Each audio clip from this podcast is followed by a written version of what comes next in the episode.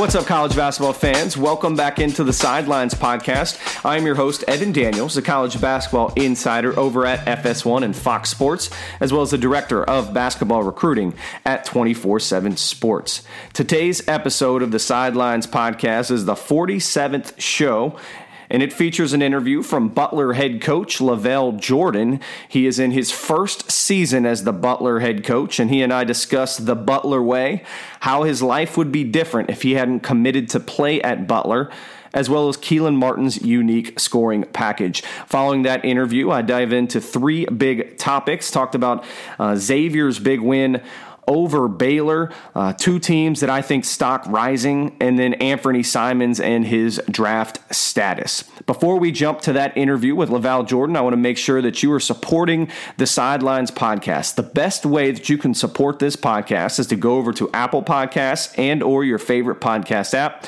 Hit the subscribe button for me, but also leave a rating and a review. Uh, you can also leave me a note over on Twitter. My Twitter handle is at Evan Daniels. Now let's jump to that interview with Butler head coach LaVall Jordan. It's time to go minute with Evan Daniels. Send it in, big fella.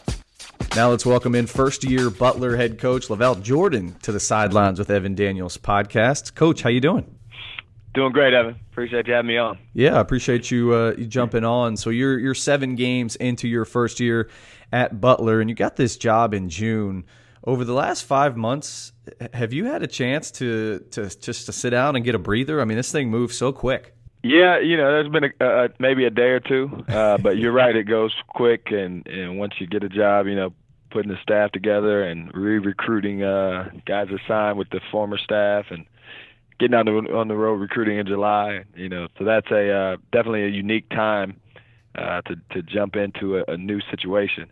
Uh, but now we're finally you know finding some smooth air here uh, as as we started you know to play some games and, and feel like we know our roster pretty well now and and the assistants are uh, and the staff is all settling in, in just fine. So uh, well, my wife's from Indianapolis, so that helps. So you know in terms of uh, the other part of the transition is the family thing. So her um, you know knowing where we wanted to live and the kids want, where they where they want to go to school and uh, so she she definitely was a champion uh, on that side of things.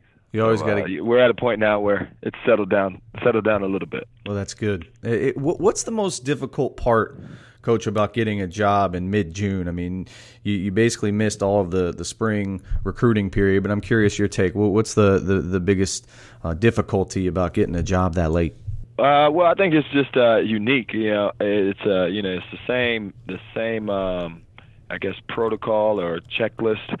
Uh, you know, I, and fortunately, I had just gone through it last year, April. Uh, I haven't just got the job at Milwaukee, and so uh, you know, you're just it's a it's, it's definitely um, sped up. You know, you're doing everything at a quicker rate. Uh, get in the seat, and you're trying to get a hold of the parents and the coaches of the guys that are on the roster, and you know you're worried about maybe guys maybe want to ch- make a change or transfer, uh, so you want to talk to them and get to them as quickly as possible, the current players and families and and the signees. Uh, so everything was just rushed because uh, in June, I think I, June 14th was my first day, and summer school was starting on June 23rd, and so those guys at the time were ready to come here and, and uh, start their first summer session.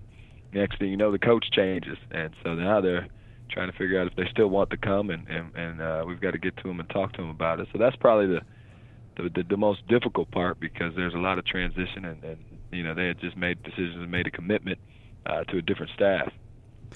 You mentioned taking over your second program in as many years. What was different about the first couple months on the job at Butler compared to when you got the Milwaukee job in those first couple months? Um, you know, I, I would say Milwaukee was a more of a, um, a rebuild. You know, that was a situation going into it where it was my first time, uh, you know, taking over any program, and and so I, I was trying to figure out a lot of things, just uh, being the uh, being in this in this seat in this position. Uh, and then there was four scholarship guys remaining after all the smoke cleared, guys who decided to transfer, uh, and so there was a ton of attrition. And so uh, we were talking about building a roster uh, and you know a little bit from the ground up. There was a few remaining pieces, but you know we had to add and try to find guys that were still available that were the right guys for us, and and we signed six. Whereas this situation at Butler is, you know, there's been a, a, tradition and the program's been running, you know, fair, not fairly smoothly and a lot of success in recent years. Coach Holtmann did a great job most recently. Uh, and so, you know, it wasn't much of a rebuild. It's it's how to sustain it and keeping guys on board, and uh, you know, that's a definitely a different situation. Now you've been on the job for five months, as I mentioned. You know, you played it uh, at Butler. You were there as an assistant coach. Can you kind of put into words what now being the head coach of that school means to you? Oh, it's it's a uh, you know it's it's a dream come true. It's unique, and and I think our our league is definitely unique. I think there's four guys uh, in the Big East Conference that are coaching at their alma maters where they played, and and um, so it's it's certainly a uh, an honor. Uh, it's something you take very seriously. Uh, you know you never know if it's if it's really going to happen, um, but it, you know when it does happen, uh, it, you know it's something that um, you know I don't know if they're if you're still settled in to right. realizing you know what what what's really going on. when Chris Holtmann left for Ohio State and and you saw that job come open. Did you kind of know immediately that you were going to have a great shot? Well, I knew I wanted to be a uh, I wanted to be a candidate for certain. Uh, you know, you never know. It's something where uh, obviously I played for Barry Collier, who's our athletic director, uh, so we definitely have a relationship that uh, that goes you know back in time, and uh, a ton of connections around Butler University. And I haven't been a player here, an assistant here uh, for four years as well. Uh, but you never know and so it was something that you know certainly was uh, high on my list, and and I was you know wanted and desired to to be in a position to to go after it, and uh, fortunately it worked out. Now I, I heard a story uh, about your. Um, high school days, you were being recruited by Butler and, and Xavier, and you, you took a, a visit to Butler's campus. And on that visit, you picked up an offer, but you still had a, a trip planned to Xavier you ended up committing to Butler uh, without taking that other visit. How, how did that decision kind of come about? I, I, heard a story about you in, in the car with your dad talking about it. Yeah, no, it's uh, that's the true story. Yeah, I was actually, uh, you know, Coach Jeff Battle, who was at Xavier at the time, was recruiting me, and he's now in our league at Providence and, and a good friend. Uh, still remains a good friend, but you know, coming in and seeing the campus and, and the city of Indianapolis and the situation when Coach Collier was uh, was building it to uh, you know with the vision of it becoming what it is now. And uh, on the way home, you know, my dad simply asked me, "What else? What else are you looking for?" And uh, you know, it was one of the few times that I had no rebuttal, which uh, I always liked having a rebuttal for for my dad, but I had nothing to say, and so he just he just said, "Hey, let's sleep on it, and if it uh, if you feel the same way, why why, why wait?" and uh, that was it. So we never made the other visit. Especially now, have you ever thought about what how how different life would be if you hadn't made that decision to to play at Butler? Yeah, no, I can't imagine life without without Butler. It'd be definitely, uh, you know, it's uh, it's it's weird to think about what would have been because uh, I who knows where I would have ended up. And uh, so I'm, I'm fortunate and, and definitely glad it worked out here. And and uh, you know the the relationships that were built, you know, throughout the four year career that I had, and, and in terms of teammates and uh, people around the university and the community. You know, I, I don't know what my life would be like without uh, without Butler University. Do, do you have a uh, a favorite memory from from your playing career there? Yeah, mo- most certainly. Um, you know, we were uh, my senior year beating Wake Forest in the, in the first round of the NCAA tournament. That was the first win at the time uh, in, in 39 years uh, of Butler, you know, making the tournament. You know, we made it three out of the four years, but that that senior year uh, was finally a breakthrough where we, you know, we won won a game, and uh, obviously that was a big deal back then. And now, you know, it's it's kind of an expectation to be in the tournament uh, annually. But uh, back then it was we got there, we got there, we got there, and finally. Uh, breakthrough breakthrough win against Wake Forest, and you know something you're always a part of, and and no one can ever take away. Now you can probably explain this maybe better than anyone, just based on the fact that, that you played and were there as an assistant and and now the head coach. Everybody talks about the phrase "the Butler way." Explain that to me, uh, LaVall. What, what, does that exactly mean to you? It, it's a uh, you know it's just a, a, philosophy and a culture, and it's a uh, here. I think the unique thing is it's it's a total community uh, effect around the entire university, from the president all the way through to uh, each student on campus of just a uh, we over me mindset.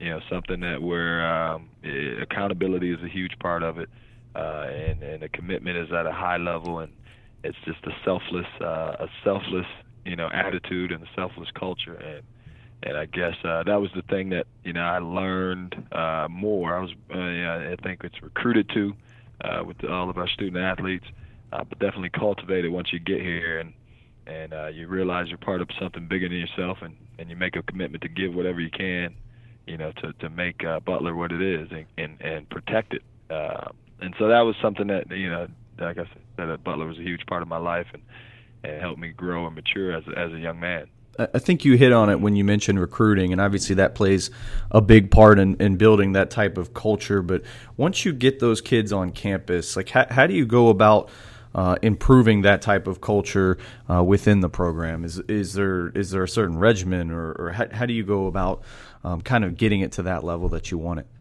No, I, you know it's not not overly complicated. I mean, I think there's a, a you know expectation to do what's right uh, because it's the right thing to do, uh, and we talk about the qualities and characteristics and uh, our core values often.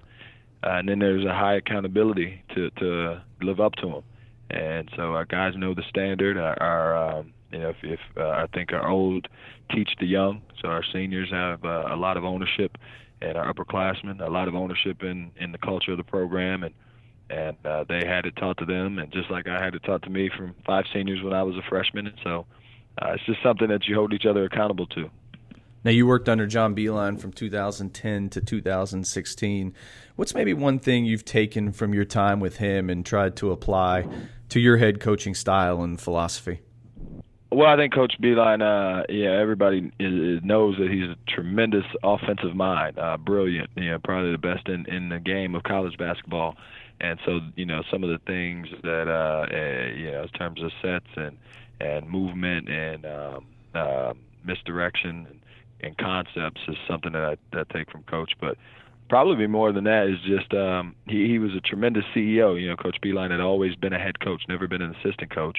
Uh, so just in terms of running a program, uh, all the things that that entails and the details of it and the management of people, uh, from the assistants to the support staff all the way down to the players uh, you know, he was fabulous at just uh, helping us learn, uh, you know, those components and how to manage it all when you're talking about being the CEO, you know, of a, of a major program.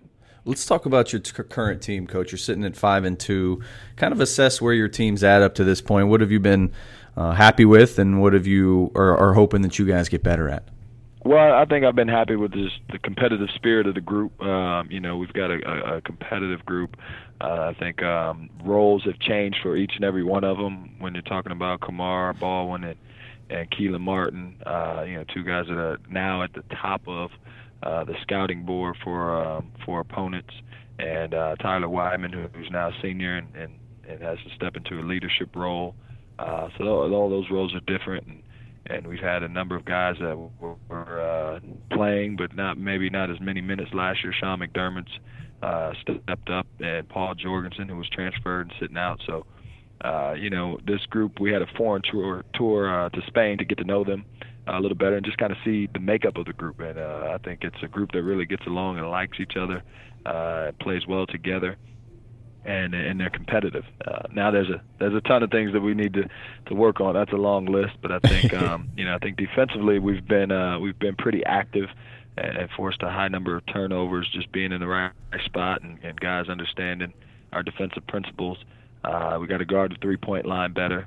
Uh, but and then offensively, you know, we're, we're a work in progress where we're still trying to just find smooth air uh, with you know Aaron Thompson, the freshman point guard out there, and Kamar being a kind of a dual, or more of a combo guard, playing on the ball some more. And um, so we are uh, fortunate to to have come out on top against some good teams, and uh, you know have a lot to learn here moving forward. Do you think those summer trips, the the European trips and, and foreign trips, uh, do you feel like you get a better sense of your team and get to know your guys better? I mean, do you think that's a big advantage heading into the season when you're able to do that?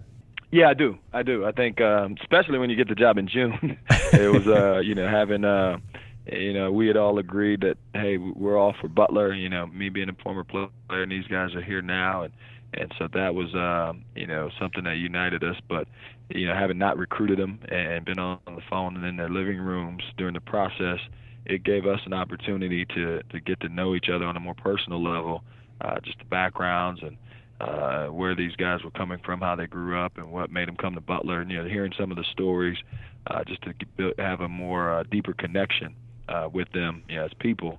Uh, and then obviously we had 10 practices and four games to, to to be able to see them on the court and see who could do what and where we thought our strengths might be uh, as well. And you mentioned uh, Kelan Martin a minute ago. Uh, this is a kid that I saw quite a bit in high school, and quite frankly, I undervalued him. But he's such a unique scorer. Uh, from your standpoint, what makes him so good at putting the ball in the basket? Because he, he can really do that. Yeah, he's one of those guys that just has that niche to uh, to put the ball in the basket. You know, he's a, he's he's a big, strong kid at six seven. He's about two thirty, uh, so he's got a, a, a good physical body on him. Uh, his, uh, he's not shooting the ball great right now, but he's a well documented shooter, uh, and we know he'll shoot it better as time goes on.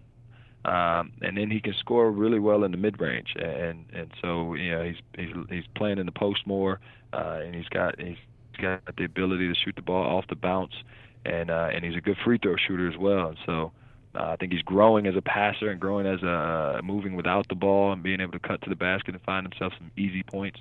Uh, as he and he's growing as a rebounder and defender too. Uh, you know, he's had a couple sets where when we really needed to stop, Kelan stepped up and, and been good uh, on the defensive end of the court.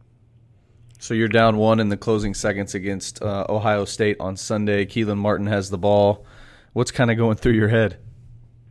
Well, first thing was, well, should we call timeout because we had one? Uh, but once Kelan Martin had the ball, it was okay. Does he have enough space? And and and I thought we did at the time. And and uh, you know he he's pretty good. You know if he has space. And so um, you know I was hoping he would drive the ball to the basket like he did because it was only a one point game and. Uh, and that that's something that we've talked to him about is just using his body and, and maintaining leverage. And so, but it's just one of those deals where you just trust you know, you trust your guys. Uh, you know, the right guy has the ball, and, and we're probably going to draw up a play to get Kelan the ball anyway, anyhow. So uh, just trust him to make a good decision at that point. And, uh, and I was thankful, as everybody was, that he uh, he finished the play. It, it, was obviously a great decision on your end to not call a timeout. Do you have a philosophy on that? I mean, in those situations, do you always want to play on? I know it kind of varies coach to coach. Yeah, I think it's it, like I said, it's a uh, you know knowing um, you know the other the opponent, uh, the flow of the, game. If it's if it's something where we've got good enough spacing at the time and the right guy's about to get the ball, uh, you know I, I like to play on. Um, but and if the other coach you know has a secondary defense, maybe they zone, you call a timeout and you don't want to go up against the zone, so you allow them to get set. You know sometimes I worry about getting the ball in bounds even uh, if you if you use one and now you have to you struggle to inbound the ball, and I've seen that happen before. So it's a little bit of a feel, and and and listening to the the coaching staff and our our staff was on the bench saying, you know, don't use it, coach, let him play, and and so uh, you know those guys were right this time. you got to give yourself a little credit too. Uh, Sean McDermott McDermott landed awkwardly and got hurt in your all's win over Portland State. What what's his current status? Uh, he's he's got a, getting evaluated today uh, at the uh, doctor. At the point at this point in time, he, it was doubtful, definitely for last game. So we'll have more information uh, by the end of the day here on a true uh, a true status, you know, from a medical standpoint. Uh, but it was something where he, he definitely wasn't going to play in the, in the Ohio State game, and so I'll find out more later. Actually, Evan. Got it. And and, last question for you, Coach. Uh, I've been asking this uh, to a lot of my guests, and I've gotten some really interesting answers. Uh, but if you weren't coaching basketball, what would you be doing with your life? That is a that's a great question. It, it would be definitely something with uh, with kids. Uh, you know, it's something in where uh, the mentorship piece for me is is what drew me into coaching. Um, you know, when I first got back in the in the chair as an operate director of operations here at Butler, uh, it was you know being around the the young guys that were just getting in and trying to figure out college and helping them uh, navigate life, and, you know, at that age group, uh, 18 to 22. So I don't know exactly what, but it, it would be something where you know you could uh, uh have an effect on young people and and be a mentor of some sort. LaVall, thanks for uh, thanks for jumping on the podcast. I appreciate your time. Hey, thanks a lot, Em. Appreciate you having me. This is Tom Izzo. Michigan State is headed to the Final Four. And you can leave it to Cleve. And he's running out onto the floor. He has reinstated the magic at Michigan State. You're listening to the sidelines with Evan Daniels. Would like to once again thank Butler head coach LaVall Jordan for taking the time out and jumping on the Sidelines podcast. That interview was recorded on Tuesday. Wednesday morning, Butler announced that Sean McDermott, who Coach Jordan and I discussed in that interview, would be out for four to six weeks due to an ankle sprain. So there's the injury update for Sean McDermott. Now let's jump to my three big topics, and we're going to start with a guy in high school basketball. His name is Anfernee Simon and I want to discuss his draft status. This is a kid that is a five star prospect in the 2018 class, and he is considering. He is considering and contemplating going into the 2018 NBA draft. The reason he can do that is he is a high school senior or was a high school senior last year and he graduated. Now he's doing a postgraduate season at IMG Academy. Thus, he graduated last year, is one rem- year removed from high school and uh, can can look into and, and is eligible to put his name into the 2018 NBA draft if he so chooses to do so. Now, should he do it? That's the question. Now, this is a kid that's six foot three. He's got a plus three and a half wingspan. He's a very good athlete, and he's a tremendous scorer. He shot over 42% from three in the Under Armour Association playing with Team Breakdown this past summer. That was on almost 100 attempts, so he can really shoot the basketball not only off the catch, but off the dribble, on the move. He's much more of a scorer than a, just a shooter, but he can certainly make long distance shots. He's comfortable pulling up from mid range. He has runners and floaters in his arsenal. I think he has potential as a defender to not only defend two guards, but also combo guards, potentially point guards. He moves his feet well laterally. He plays hard. Uh, on the flip side, where, where he needs improvement is one, he lacks strength. And I, I think uh, he's strong enough for the high school level right now. I think he'll be fine in college uh, should he go that route uh, for the year, maybe two that he's there. But if he's going to make the jump to the NBA, his body is not quite ready or strong enough for that. Now, the other uh, negative is perhaps his size for position. He, he's 6'3, maybe 6'4, but I, I'd say he's more 6'3 and that's a little undersized for the shooting guard position in the NBA. Now, I do think that he has combo qualities. This is a kid that can really handle the basketball. Uh, I, I don't prefer him as a point guard because I think his mentality is much more score. Now, I will say every time I've seen him and the teams that I've seen him on, his job has been to score, but I also think that's what he does best, and I don't know that I'd want to take him away from doing what he does best, and that's put the ball in the basket. So I talked to Anfernee Simons at the National Prep Showcase a week and a half ago.